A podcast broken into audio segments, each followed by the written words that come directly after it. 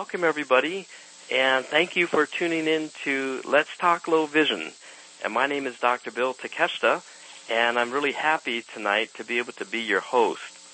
And as you know, that each month, the CCLVI, we do hold these telephone conferences, and the number of people who are tuning in from all over the country is really increasing, so we really appreciate that, and if you could spread the word to others, that would be fantastic. This telephone conference is also being recorded by AIRSLA, and AIRSLA is a nonprofit organization that records podcasts and audio recordings for the blind and the print-impaired audience. And if you go to their website, www.airsla.org, you'll find these podcasts, and also they do make them available, so you could also find it at our CCLVI webpage at www.cclvi. Well, without further ado, I'd like to introduce our guest today, and it's Dr. Paul Freeman. Dr. Freeman, he is really a very distinguished eye care professional who's really recognized throughout the world for his work in low vision. He received his doctorate degree from the Pennsylvania College of Optometry. He's a fellow of the American Optometry. He's a fellow of the College of Optometrists and Vision Development, and he's also a diplomate in low vision. So, Dr. Freeman, thank you so much for attending. And, you know, I was just thinking to myself, I remember when I read that book that you wrote, you know, The Art and Practice of Low Vision. It was something that we had all of our students read. So thank you so much for coming. Well, thank you for inviting me. I feel somewhat honored to be talking to your audience about diabetes and some of the implications of vision loss and those things that we can try to do to prevent vision loss, and some of the optical, non-optical, and electronic devices we can use to help those folks who suffer with some vision loss. So I just would like to, at the very early part of this, because you've introduced me and basically given my credentials, which I thank you for, I just want to give you a quick philosophy of my care before maybe we get into some of the particulars of working with people with diabetes, or for that matter, any condition that might cause a vision impairment. The thing that I look at when I do a low vision examination or work with any of my patients is that I try to make this very patient-directed based on lifestyle prescribing and lifestyle evaluations, not making anything fit the patient or the patient fit into a box, but rather have the patient guide and direct the process. But to do that, there really is a hierarchy that I look at when I think about working with someone, as an example, with diabetes. The first thing I look at is structure. And because I'm a low vision practitioner and my area of emphasis is on low vision only, I don't do primary care, I don't do that kind of eye care. I really look at structure from the perspective of, is the patient stable? Are there things that need to be done prior to me getting involved before we get involved with some of the functioning aspects of that individual? And so I'm not the one who diagnoses the diabetes. Obviously, as an optometrist, I'm not the one that treats the diabetic sequelae of the condition, but I am the person that, when it's all said and done, tries to help somebody move forward in a very positive direction to regain their ability to visually stay in touch with their environment. And so that's kind of where I come from.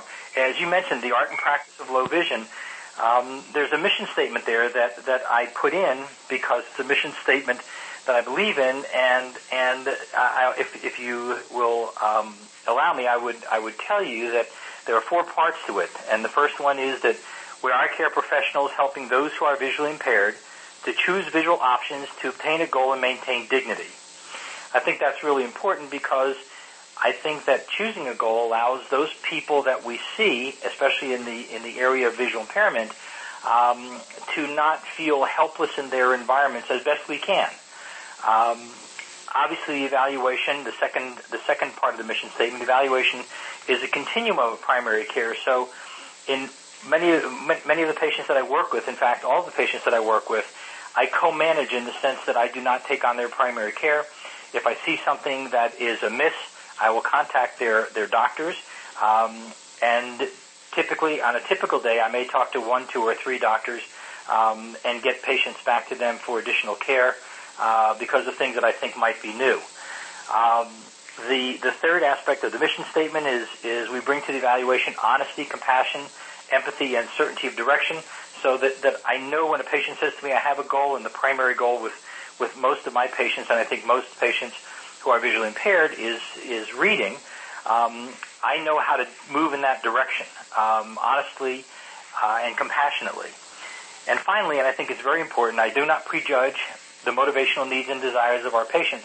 And I think that's one of the keys to getting more patients who are visually impaired to be seen by practitioners throughout the country and the world, for that matter, who work with visual impairment. And that is not to prejudge the need to be evaluated to see whether or not the patient who has a visual impairment can in fact benefit from the services that we offer through low vision rehabilitative activities. Well, that's really a very, very important statement to make, because we see this so many times that patients will say that they were told from their eye doctor, their ophthalmologist, or their optometrist that nothing more can be done. Or you have a vision, an eye that's a 2400 eye, and you just got to learn to live with that. Now, can you tell most of our listeners about the uniqueness? I think many people don't understand the differences between different types of eye doctors, optometrists and ophthalmologists, and you also have the other certification of being a diplomate in low vision. Can you tell everybody about what is the uniqueness of being a low vision diplomate, and what's the difference, or why should people with diabetes or low vision be seen by a low vision optometrist? Well, I think, first of all, optometrists and ophthalmologists both are well aware of low vision rehabilitative services. In fact, there are practice strategies and preferred practice patterns both in ophthalmology and optometry about the care of the patient with a visual impairment. And so it is the work that I do and you all do at the Center for the Partially Sighted, the folks do all over the world, is not complementary or alternative medicine or therapeutic treatment. This is mainstream healthcare, eye care, and so everyone knows about it. The problem becomes sometimes is that it's difficult to get kind of the step where an optometrist and ophthalmologist, as you pointed out, sends a patient on to the next practitioner who emphasizes low vision care. The vision evaluation of someone who has a visual impairment is a little different than the general exam. The history is far more complex, because we're really looking for very specific items to work around, goal-oriented items.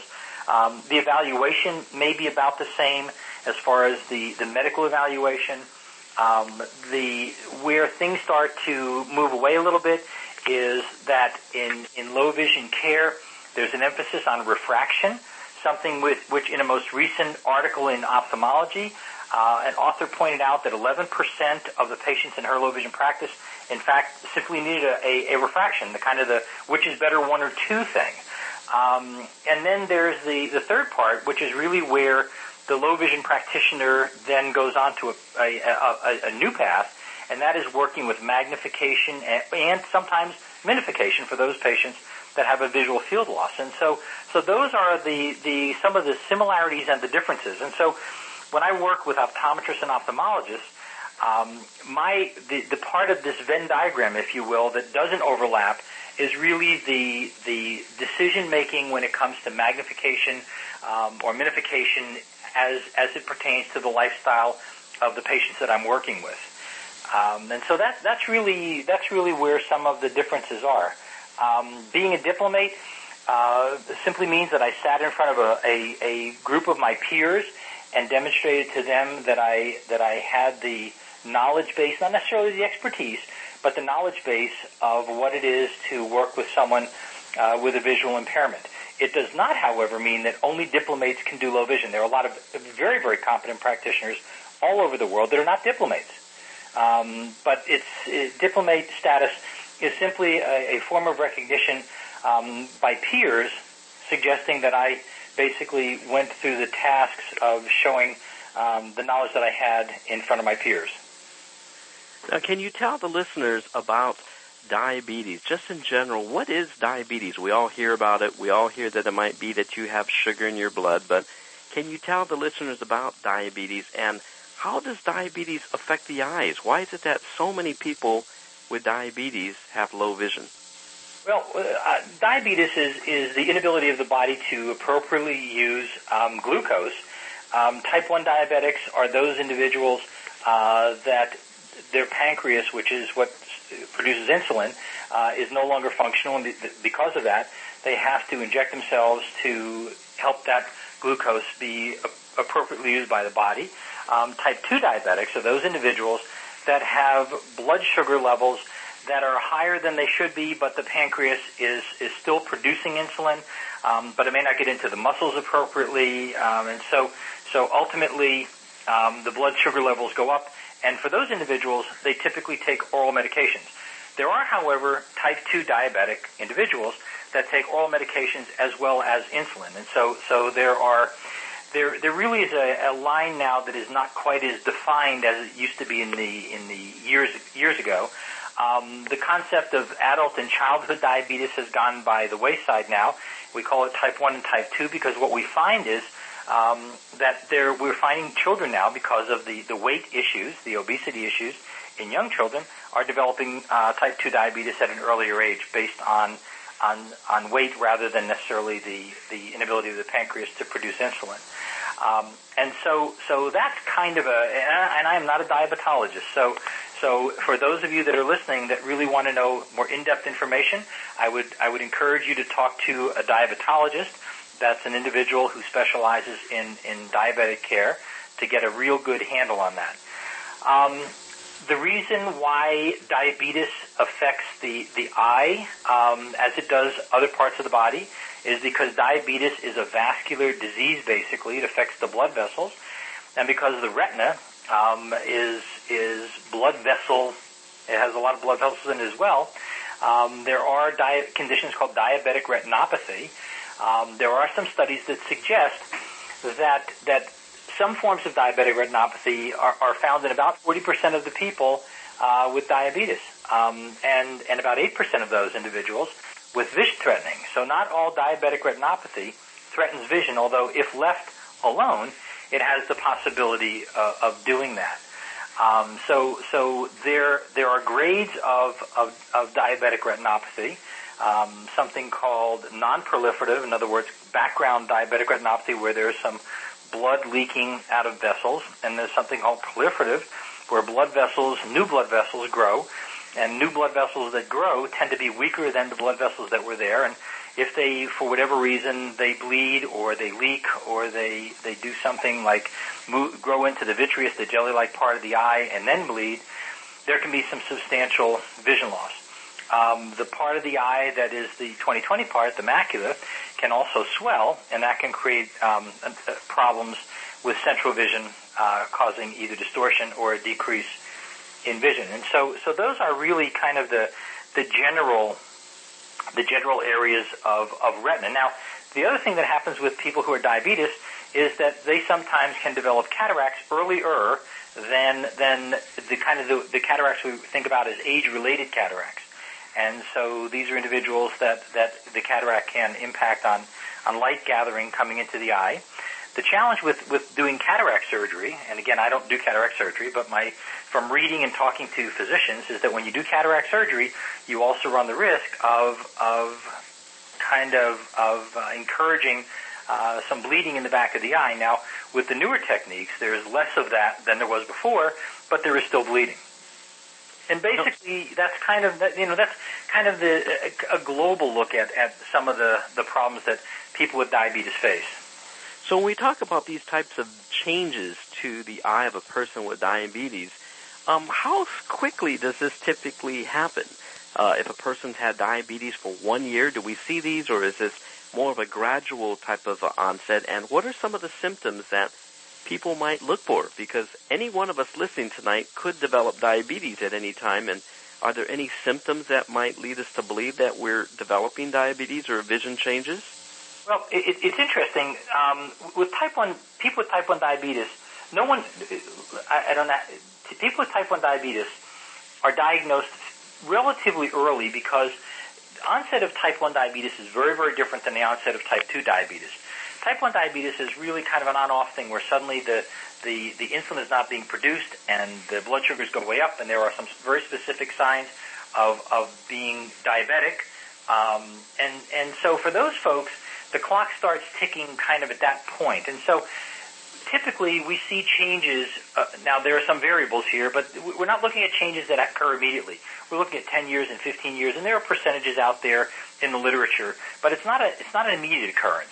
Now, type 2 is a little different because people don't necessarily go to the doctor on a regular basis, and when type 2 develops, no one really knows how long someone has had type 2 diabetes. So, in fact, some people who are diagnosed with type 2 diabetes can have some changes in the retina that suggest that it's been around a while.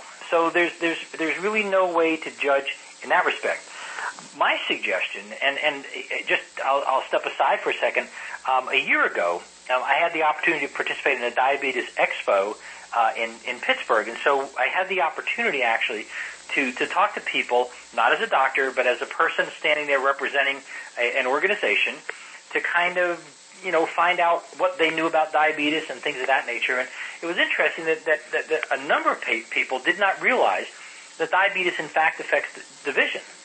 And I had comments like, well, I don't have to go to the eye doctor because I don't have any problems. Well, as my wife, who's also an optometrist, points out, there's never a problem till there's a problem. And so one of the things we look to try to do is prevent those problems. And the way that those get prevented is by annual visits or visits that occur sooner than that based on the doctor who's evaluating the patient and kind of where their diabetes is and their level of change in the back of the eye is. Changes might be, though, I tell patients, if your vision is kind of goes up and down, that may be a fluctuation in blood sugar. But if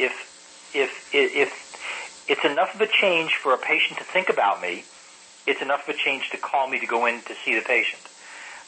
But distortion, any of the signs that one might get where things are not clear because of hemorrhaging, there will be suddenly it looks like just a big fog. So there can be any number of symptoms. And so some people feel that, maybe I just need a new pair of glasses. And the fact of the matter is, it may not be a glasses-related situation. It may be a structural issue that has to be addressed by an ophthalmologist, more specifically, for the most part, an ophthalmologist who's a retinal specialist. And Dr. Freeman, do you see patients that come into your hospital in Pittsburgh where sometimes they may come in with 6 or 8 or 10 pairs of glasses, and, it often leads to the suspicion that maybe this person has diabetes? Is that something that you often teach your interns? Yeah, the interesting thing is when I see that, the question that I ask a patient is, when you got your glasses and you were examined, when did you pick up your glasses? And so, if for me anyway, I tend to want to examine a patient, even with 20/20 vision, even with reasonably well-controlled blood sugars, I like to see them twice, once in the morning, once in an afternoon, to see if I get the same refractive findings, the objective findings, if I get the same visual acuities. And so what it does, it narrows things down for me. So typically when I see people with a bag of glasses and they give me some other signs, like I'm really, really thirsty, I go to the bathroom a lot, I drink a lot, I eat a lot, I'm not gaining a lot of weight. I mean, those kinds of things tend to encourage me, to encourage the patient to go to a doctor and to get blood testing done. Now, many people with diabetes, they often complain that they have problems with glare. And what are some of the things that you find to be helpful, or things that you could prescribe for people with diabetes to manage these problems with glare? They sometimes say that the sun is too bright, or I go inside Walmart and the fluorescent lights bother me. What are some things that you could help them with? Well, the glare issues are really very subjective, at least in my way of thinking, because you can have 10 people and all have different glare problems, even though they have the same vision, the same eye condition, basically the same findings. And so what I typically do is work with individuals, and in my practice, I do a lot of loaning, so that a patient will come in and say, I have glare problems. So we typically start out with the yellow filter. And why a yellow filter? Years ago, Corning started working with some specific lens filters designed to work with patients with retinitis pigmentosa, and they were kind of reddish, and they kind of then extended that range from red to a light yellow, and they were kind of a lime color. And so what we do is we kind of go in the middle of that and say to a patient, okay, I want you to go out, and I want you to work with this lens under various lighting conditions. Look into the sun, look away from the sun, do whatever you want to, but I want to know kind of is it good as far as the glare is concerned, but it's the wrong color? Is it you need it to be darker or lighter? And so we need to establish a base. We want to be in control of that base. So we typically start out with a lens, and then from there work either up and down with darkness or laterally with color changes. And how about, do you find that people with diabetes, do they do particularly better with polarized lenses or any particular color? Have you found a trend? No, I really haven't. Like I said, the good and the bad news is that people with diabetes don't read our journals and don't know what they're supposed to see. And so because of that, it allows them to make a decision based on their lifestyles. As an example, if I lived in Arizona, I think I would be more directed than I would be in Pittsburgh. In Pittsburgh, for those of you that have ever been to Pittsburgh, you know that the sun comes out every once in a while, and so we have to pay attention to the various lighting conditions. So there really is not one specific filter that makes sense, at least in my community. But I think the key is to establish a reference point, and then move off that reference point either vertically with either darker or lighter, or horizontally with different colors. And what about driving? We see that many people who have diabetes ask the question, is there something that could be done to help me to drive? What types of things do you demonstrate to your patients with diabetes who want to drive? Well, first and foremost is 50 states have 50 different regulations. Some have visual acuity limits. Some have limits, but you can use bioptic devices. Some have visual field restrictions, some don't. And so the first order of business is to make sure that the individual that I'm talking to falls into the legal criteria of driving in that state. Then the second part of that really is something that I might work with the diabetologist on, and that is the stability of blood sugars, because what we don't want to see is somebody who is very variable in diabetes in their blood sugars, have a lot of hypoglycemic reactions, because those can cause accidents that will involve both the patient and others. So we look at two things. One is, visual acuities, and the other is, the legal requirements, and then the other is the ability to maintain reasonably stable blood sugars. The things that we don't test, the things that the states typically don't test for, and we're looking at these now a little bit more rigorously, are two things. One is called contrast sensitivity, which is the ability to look at something and it's not really black and white, it kind of fades out. So we want to know, can patients see that, and at what point does that contrast disappear? And the other is something called the useful field of view, which is basically divided attention. In other words, if I'm looking at something and something comes from the side, how best can I respond to that? And so we're looking at those. Now, those are really more functional. Those are not legal issues. Those are more functional and safety issues. Driving is really very complex. I mean, if we look at some of the other areas in driving, we're looking at eye-hand coordination, eye-foot coordination, eye movements, speed and accuracy of eye movements, the ability to turn one's head. For those individuals with diabetes that have peripheral neuropathy, sometimes when they think they're putting their foot on the gas pedal, they're putting it on the brake, or vice versa. So I think it's a very complex process. As an optometrist, however, the only thing that I can say to my patient is, you are either legally able to drive a car, or you are not legally able to drive a car. And in terms of with a lot of the patients who do meet the legal requirements, say based if the state does have a visual acuity requirement and a peripheral vision requirement, what is your feeling on the use of bioptic telescopes? How have you found them to be effective? Is that something that you found to be successful, or is it really dependent on the patient? Well, in Pennsylvania, we don't allow the bioptic telescopes, which telescopes mounted in the upper part of the glasses, are not permissible to get a driver's license in Pennsylvania. My feeling is, and I don't know, this is not necessarily, I don't believe in the regs, but I think that if someone can get a driver's license, like me as an example, I could use a bioptic just to see farther. My feeling is, and I did a real informal study, and what I found was that the vast majority of people that get bioptics typically don't use them because the folks that need those bioptics tend to want to travel in their environments rather than going cross-country or somebody from California driving in Pittsburgh. And so most of what they do in their environment really has to do with larger pictures than what a telescope might help. If we really break down what those bioptics do, is they simply take a target and magnify it for identification purposes. That's all they do. There's nothing in a familiar environment that a bioptic is necessary for. Having said that, I'm not against bioptic driving. I think that for those folks in those states that it's legal, they ought to have the option of using a bioptic. And there are people that rely on the bioptics. I mean, Ohio, the next state over from us, has a very, very intricate bioptic program at Ohio State University. And it's really interesting in terms of we're talking to most of the patients. A lot of our patients who do drive with bioptic telescopes, they usually state that when they're driving in their city that they live in or their neighborhood, they're turning. They turn at the 76 gas station, or they turn at the Walmart, or they know where they turn at the park. And the only time they really are using their bioptics are usually when they're driving from state to state, trying to see what are the street signs or the road signs on the highway. So exactly. I think that you're absolutely right on that. Now, with diabetes, you had mentioned how important, it is so important that the patient keeps his or her blood sugars level. And how can people with low vision do that if their vision is blurred? How can they test their blood sugar? How can they measure their insulin? How do they do these things? What are things that you could do to help them?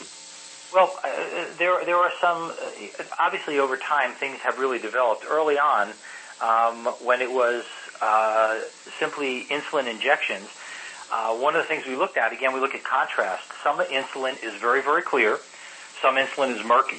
And so I would teach my patients to be able to place some sort of cardboard behind the insulin syringe to be able to know kind of which insulin they're using, so they don't confuse the clear insulin with the murky insulin. There are any number of magnification devices, anywhere from devices that actually fit on the insulin syringes, to hand magnifiers and to stand magnifiers, to electronic devices where we can place the insulin syringe under a camera, as an example, to enlarge the image. Now with the pumps, we can get these pumps filled up, and be able to not necessarily have to measure on a regular basis. So there are a number of ways that individuals that have visual impairments can be helped. There's also talking devices that will help. And with these types of talking devices, like a glucometer that will talk to a person, how can a person go about getting them? Can they go to any pharmacy, or should they see their optometrist or ophthalmologist and ask them to write a prescription for a talking glucometer? Well, it's interesting. I think that one of the things I've been a member of the American Diabetic Association for a number of years, and I have received Diabetes Forecast forever, Diabetic Forecast, and every once in a while they'll put an article in about the glucose meters. There was one recently where companies were actually sending free glucose meters to doctors, at least, and we had gotten a couple and handed them out. I do not have any talking glucose meters, but my guess is that for somebody who wants one of those, it would be something to discuss with the primary care provider or the diabetologist. Yeah, my understanding out here in California too, we do see that a lot of the pharmaceutical companies that they will give them to the eye doctors, and the thing is that they like to give them away because the money is made in the strips. I understand. Exactly. It's like the printers, the different types of inkjet printers that we have there. They'll give you a printer for $29 and the ink costs you $79. Exactly. Well, Dr. Freeman, another thing that a lot of patients will often comment on is that they may say that under a particular type of lighting, if they read on their porch, they could read their mail, or they might be able to read things better under certain types of lighting. Do you have any types of recommendations for our listeners who have diabetes as it relates to lighting? I think we're back to these are very individual activities. There is no, in my mind anyway, there's no really one good light. The best light is the light that nature gives us. Most of my patients can go outside and are better able to read in good sunlight than anything else. Having said that, there are full spectrum bulbs, both fluorescent, incandescent, that one can put into a standard fixture, but they're always the general fluorescent and tungsten bulbs that people use. And again, what I tell my patients is we show them a series of bulbs in our practice. But then I say to my patients, you take these home, try them, but then if you really want to know kind of what's the best for you, go to a lighting store, bring a bulb or not, sit down and have somebody bring lighting structures, lighting fixtures to you. We tend, if somebody is not anxious to do that, we tend to get patients lighting fixtures that have gooseneck heads on them so that they can twist them and turn them. Typically not three levels of lighting, though it's one level of lighting. And those have been pretty successful right across the board, not just necessarily for individuals with diabetes. Now, with respect to some of the new things in technology, what are other types of technological devices that could really help a person with moderate or advanced diabetes to be able to read their mail or to look at a photograph? Are there certain things that you have at your clinic there that you show a lot of your patients that are more on the high-tech end other than some specialized glasses?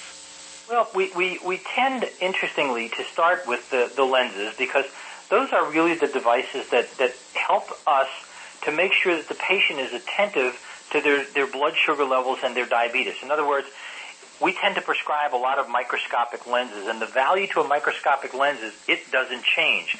And so if a patient gets a microscopic lens and has to hold materials at, let's say, 3 or 4 inches, and suddenly the lens doesn't work, the patient calls and says, my lens doesn't work anymore. Well, that means come on in or go see your ophthalmologist or somebody to see whether or not there's something going on in the back of the eye that makes that lens not work, because the lens doesn't change. The newer equipment, all of the electronic devices which are new, which are out there, which are very, very good, they really allow individuals to turn up the magnification a little bit, and they allow them to change the contrast or the color. And the danger to that is that unless somebody's really been told on a regular basis, when you start changing that magnification or that contrast, that you need to call somebody, if that patient doesn't do that, they can miss a window of opportunity to slow down or stop progressions of changes in the back of the eye that the retina doctors can now do, more so now than they could 20 years ago. There are these new injections, these what they're called anti-VEGF, vascular endothelial growth factor injections that can stop the blood vessels from leaking, slow down the changes, in fact, help, in some situations, make patients see a little bit better. But if the patient misses the window of opportunity because they're simply turning that magnification up or changing the contrast, it's very dangerous. And it really is something that while the technology is improving, we still have to go and rely on the ability of the patient to recognize if there's a change in vision, they've got to go back and tell somebody. That is so important. I really never thought of that. That is really a very important point because, again, as you said, they could turn a knob. It'll make everything bigger, but they might have missed that opportunity to see their doctor to have this leak sealed. And I think it's really important for people also to understand if you do have diabetes and diabetic retinopathy, that many times these medications or other types of steroid injections, they are able to sometimes reverse the blurred vision. Is that right? Yep. Yeah, and we, the retina doctors I work with have been in a number of studies.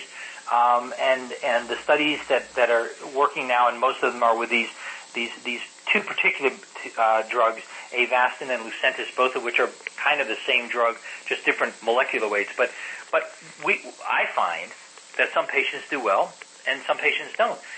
But the question is, or the problem is, the concern is to make sure that when patients can use those shots, that they get to them in a timely fashion. We don't know what that window is, but I can tell you that that if a patient has a problem today and 6 months from now goes to somebody, I don't think that's the window. And so I really emphasize to my patients, while it's great to get the catalogs and it's great to go to a store to pick up a device, unless they've got a real firm connection with somebody who can monitor their health and understand the relationship between their vision and the disease process, then they could potentially miss out on some life and vision-changing intervention.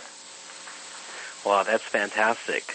Well, you know, I guess just to basically summarize, and for most people, many people can have diabetes and really not know it, and we should be aware of symptoms of being very thirsty, very hungry, and often urinating a lot, right? Or we might experience that we have fluctuations in vision. And what are a few recommendations that you could give as a summary to our listeners who do have diabetes? What do you think are the most important things that they must do to preserve their vision? Well, a friend of mine who's a physician who treats a lot of diabetics once said to me, there are three things that someone who has diabetes ought to pay attention to. What you eat, what eats you, and exercise. If people with diabetes can attend to those three things, those are the three controllable areas. The length of time one has diabetes is not a controllable situation. Once one has diabetes, the clock ticks. But those other three areas, the what eats you, kind of the depression aspect, the I'm unhappy or I'm tense, that kind of stuff, or what you eat, you know, this whole issue with obesity and lack of the appropriate vitamins and the wrong foods, and the exercise. And if you read anything in any journal, independent of whether one has diabetes or not, there's always a discussion of exercise. Not necessarily Olympic-style exercise, but exercise to get the body moving, to make sure the blood's flowing well, to make sure that we're not developing, as we have, an obese country. And so those are the three things that I constantly tell my patients that you've got to pay attention to. Obviously, controlling blood sugar, while it's easy for me to tell somebody who has diabetes you ought to control it, I fully recognize that lots of my patients try to control it, and in fact, it's very, very difficult. So I'm never one to point my finger because I'm not sitting in that seat at this point in my life. And so it's one of these things that I try to educate my patients about. These are the things you want to think about. You got to work on them as best you can, and if you can, you know, keep your A1Cs down. And there are specific guidelines. The A1C is the measure of your blood glucose levels over a couple of months versus kind of on a daily basis. Keep your blood pressure under control best you can. Things of that nature. It's just trying to live as healthy as one might be under the conditions of having diabetes. Well, that's some really great advice, and this has just really been some just fantastic information. And Dr. Freeman, are you able to answer some questions from a lot of our callers this evening? It would be my pleasure. Okay. Yeah, let's go ahead and let's unmute your phones with a *6, and we'll take some questions for Dr. Freeman. Or not. Let's see. He's trying to unmute. Yeah, go ahead. And is it a *6 there, Bernice? Yes. Okay.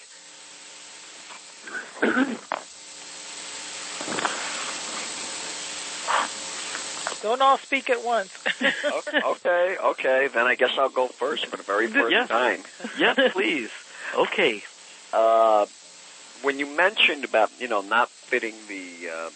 by the way, thank you for the presentation. And are you on a speakerphone by any chance? I'm holding a speakerphone because otherwise... Yeah, okay. It just makes it very difficult for people with a hearing problem, and I have a severe hearing loss, but I was able to hear everything. Okay. But the thing is, and I don't run across this just in eye. I'm not diabetic. I'm athletic, actually. We just did a race on Sunday. But I run across this with eye doctors, ear, nose, throat, and particularly the hearing aid dispensers or audiologists. What you mentioned about not fitting the patient to a group or putting them in a box and then you know, having the patient fitted to whatever they're going to use or the diagnosis and so on. I have found that many medical practitioners of particular note in the fields that I mentioned tend to do this a lot, and I don't know if it's because they want to be in their comfort zone or not. I, for one, cannot deal with that myself because they're making a decision that I have to live with. And so I figure I have to be a partner in this situation. It's not a question of them dictating to me, if you will. Yeah. And I'm just wondering, because when I ask other people, well, okay, you had this done, or you wear hearing aids, or this, that, and the other, what can you tell me about this aspect of your experience? In other words, they don't know anything, and they just did whatever they were told to do. What happens when you run into a patient like that? And I don't know, there's probably a couple. Can you educate the patient to work with you as a willing partner, or do you give up? Or you know, I mean, obviously some will just flat out refuse. But what happens in that situation? Because I think it's highly important. Well, I agree with you. First of all, I think that part of my experience is I've had the opportunity to sit on both sides of the chair as a doctor and also as the husband of someone who had diabetes, who subsequently passed away. But so I've been on both sides of that chair, so I fully appreciate both sides. What I do in my head is elective, and that is that I say to a patient, Mrs. Jones, do you have a goal? Now, a goal can't be, I just want to see better, because that's really not very specific. And the fact of the matter is, just seeing better doesn't mean anything, because the definition of why they come to see me is they have a visual impairment that cannot be corrected by general glasses, contact lenses. Medicine has been ruled out, and for the most part, now we're looking at specific goal-oriented activities. So typically patients come to me and say, I want to be able to read. And I'll say that most patients, because the reality is the vast majority of patients can be helped by someone who does work in low vision rehabilitation right across the board. And so what I will say to a patient is, Mr. Jones, if you want to be helped, I can help you, but you're going to have to work with me. This is no different than someone getting a prosthetic leg. Prosthetic leg, if someone says, yep, I need a prosthetic leg, I know that one has to work with that. There's a whole training protocol. It's not stick the leg on and run. I mean, we see that in the movies, but in reality, there's a whole process, a rehabilitative process that goes along with that. And vision rehabilitation, by the language, means that we are doing some rehabilitation. And for the most part, rehabilitation is a partnership, as you pointed out. It's a partnership between me and my patient. So if a patient says, I quit, I say to them, okay, I guess you've quit. If the patient says, I want to work, I tell my patients, as long as you're in this, so am I. However long it takes, we're going to get the job done because that's what you want to do, if it's legal. And I say that because if a patient says to me, I have 2,200 and I want to be able to drive a car, in Pennsylvania, that's not legal. And so if a patient's willing to work, picked up some specific goals, then I'm willing to work with them for as long as it takes. But I do make sure that the patient's an integral part of that process. Okay, I have a follow-up comment, by the way, different topic, and I appreciate that answer. One of the things that you brought up was, you know, oh, you can flip a switch and it gets bigger, and, you know, then they don't report it, that they've been doing this more and more often. One of the things, I have retinitis pigmentosa with Usher's syndrome. And the Usher's also has auditory fatigue, and I'm very severe at the moment. I have 102 decibel loss, so you can imagine how amplified this phone is. They probably hear me out on the street, maybe. Anyway, the dogs can definitely hear it. But here's the thing: I have actually monitored my hearing to the point when I go in for a test, and they ask me, how's my hearing? I actually can tell them, oh, I've gone up or down X amount dBs. And if you know anything about that, you really can't tell, like, a dB that accurately. but I've done this time and time again. I'm 52, and I've been doing this since I was a teenager. And as far as the vision aspect is concerned, I have the computer set up because I can't see paper anymore. I have a cataract. Well, I actually got two of them, but anyway, I only use one eye, and I have very limited field. But I can still see a screen that's lit, as long as there's no white background. That's like shining a flashlight in my eye. But the thing is, I will use a certain a black background with like green writing. I think it's 14 point. Actually, I know it's 14 point. But if I ever need to see anything that is more finely detailed, and I bring it up even higher, I make it a point to go backwards to where it was, even though it is easier to read what's on the screen. I won't leave it there. I will leave it where I can read it, but not make it super easy, because it makes, I think it makes my eye work a little bit, but I monitor the changes. If I'm right on the border, it's easier to monitor when I need to go higher. And then that's a warning sign, as you said. Right. And I'm wondering why more doctors just don't even bring that up at all. You know, if there's any change, say something. Well, I think you make good points. Now, I'll tell you what the biggest problem is that a lot of stuff is readily accessible on the Internet. It's accessible in stores. It's accessible in association, kind of the stores and associations. And the problem is people purchase them from folks that may or may not have a good handle on vision loss, visual impairment, and what the implications are for when things have to be changed. And that's really what I find to be the most upsetting of everything I do, is when somebody comes in and says, you know, these glasses don't work anymore. Well, how long have they not been working? Well, about 2 years, but the doctor said this is as strong as it's going to get. Well, that's not true. And the fact of the matter is, somebody should have gone back to their doctor. You start playing with the dials. Now, you obviously have the capability of coming back to baseline, which I think is very, very smart. So if that baseline changes, that's the time you go back to the doctor. And for in your particular situation, which is a little bit different than someone with diabetes, you kind of have a better handle, having had your condition over the years. You've got a better handle probably than most of the doctors you see. I see a lot of patients with RP and Usher's and things where the patient says to me, my vision's changed, just do a field so I have a documentation when I go to somebody who doesn't understand.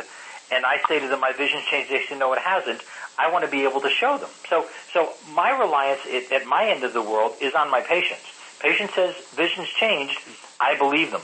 One of the big issues with when somebody says vision changes and they come to me and say, but everybody else says it hasn't, I look immediately at contrast sensitivity, because when we test in a standard room lighting condition, we're looking at very dark black and very white. Contrast sensitivity testing tests in gradations of black to white. So somebody may be able to see that big E on the wall, but they know their vision has changed, and when we do the contrast testing, we find, in fact, it has, and so the second they step out of my room, they can't see anything. So I really, low vision rehabilitation is very, very patient-directed, if you will, and I'm really just, I'm acting like the guide. You know, patient puts me in a direction, I move in that direction.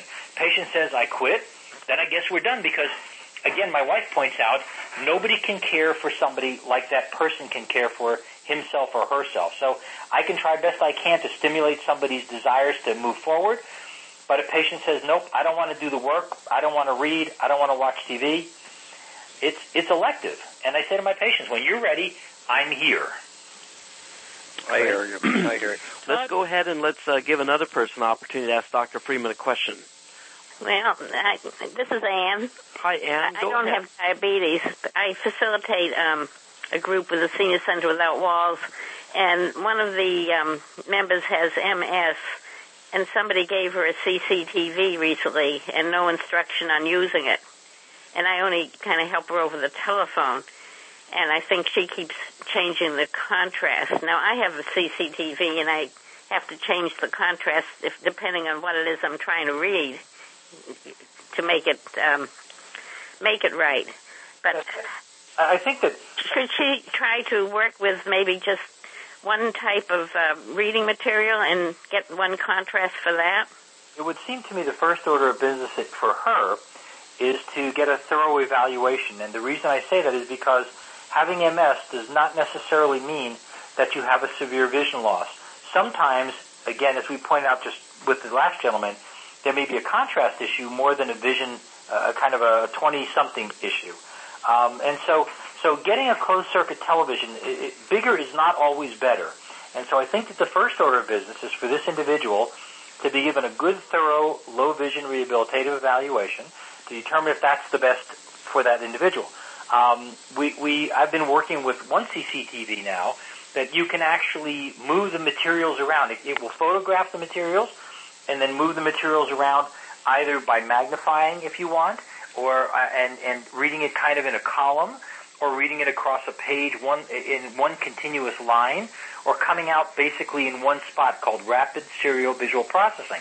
And all of this is done basically with a little ball. So if part of the person's problem with MS is fine motor control, which down the road that may be an issue, then this is something that person might want to look at. So I think when we talk about closed-circuit televisions, there is a continuum of closed-circuit televisions anywhere from very, very small portable systems to these larger systems that some of them can be automated. And now, so, I have one myself. It's quite an old one now. Maybe I should. I've got macular degeneration and have very limited vision. It's just the peripheral in one eye.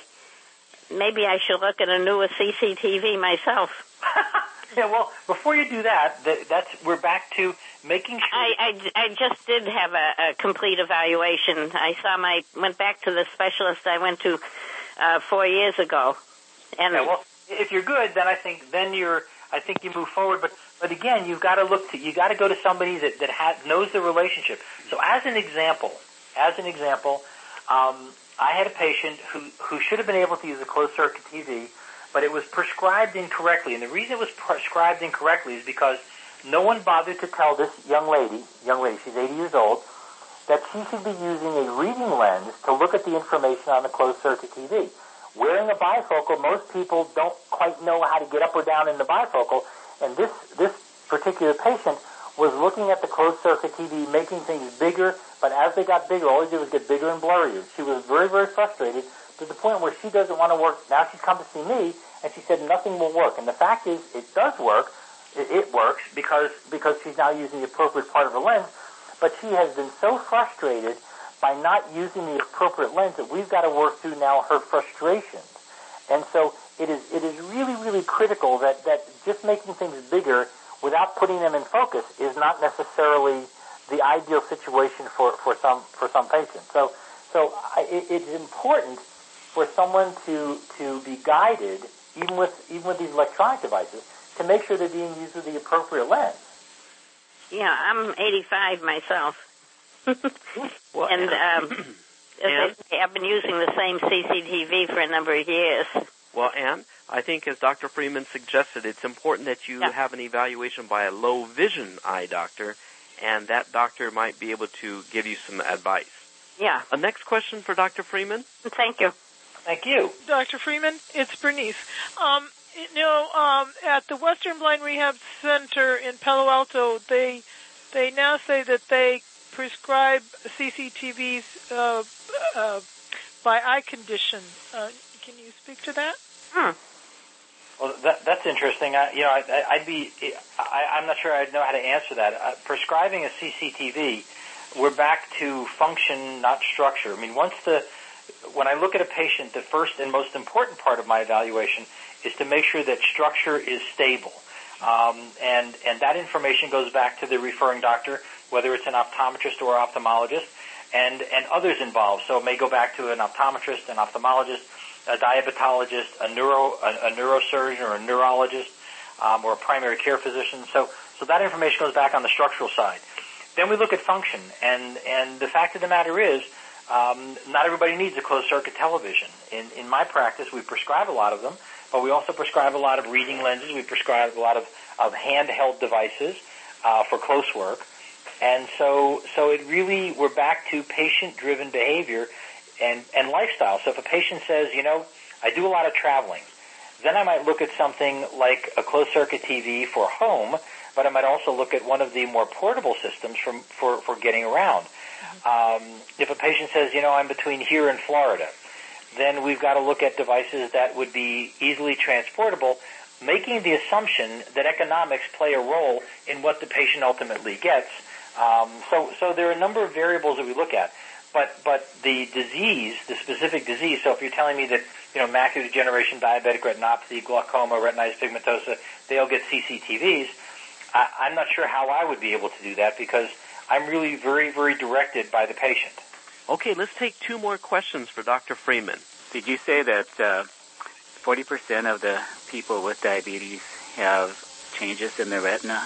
Well, that was a study. That was a study that was done. It said 40% have retinal changes, and 8% of that group have sight-threatening retinal changes. We know that diabetes is one of the leading causes of visual impairment. That we know that there are lots of people yearly that develop diabetic retinopathy or macular edema that then suffer from a vision loss that may not be able to be taken care of through any sort of medical or therapeutic intervention, and ultimately end up seeing someone like me for low vision rehabilitative care. Again, when I look at those numbers, the only thing the numbers tell me is that there's a big population out there that really requires care and education.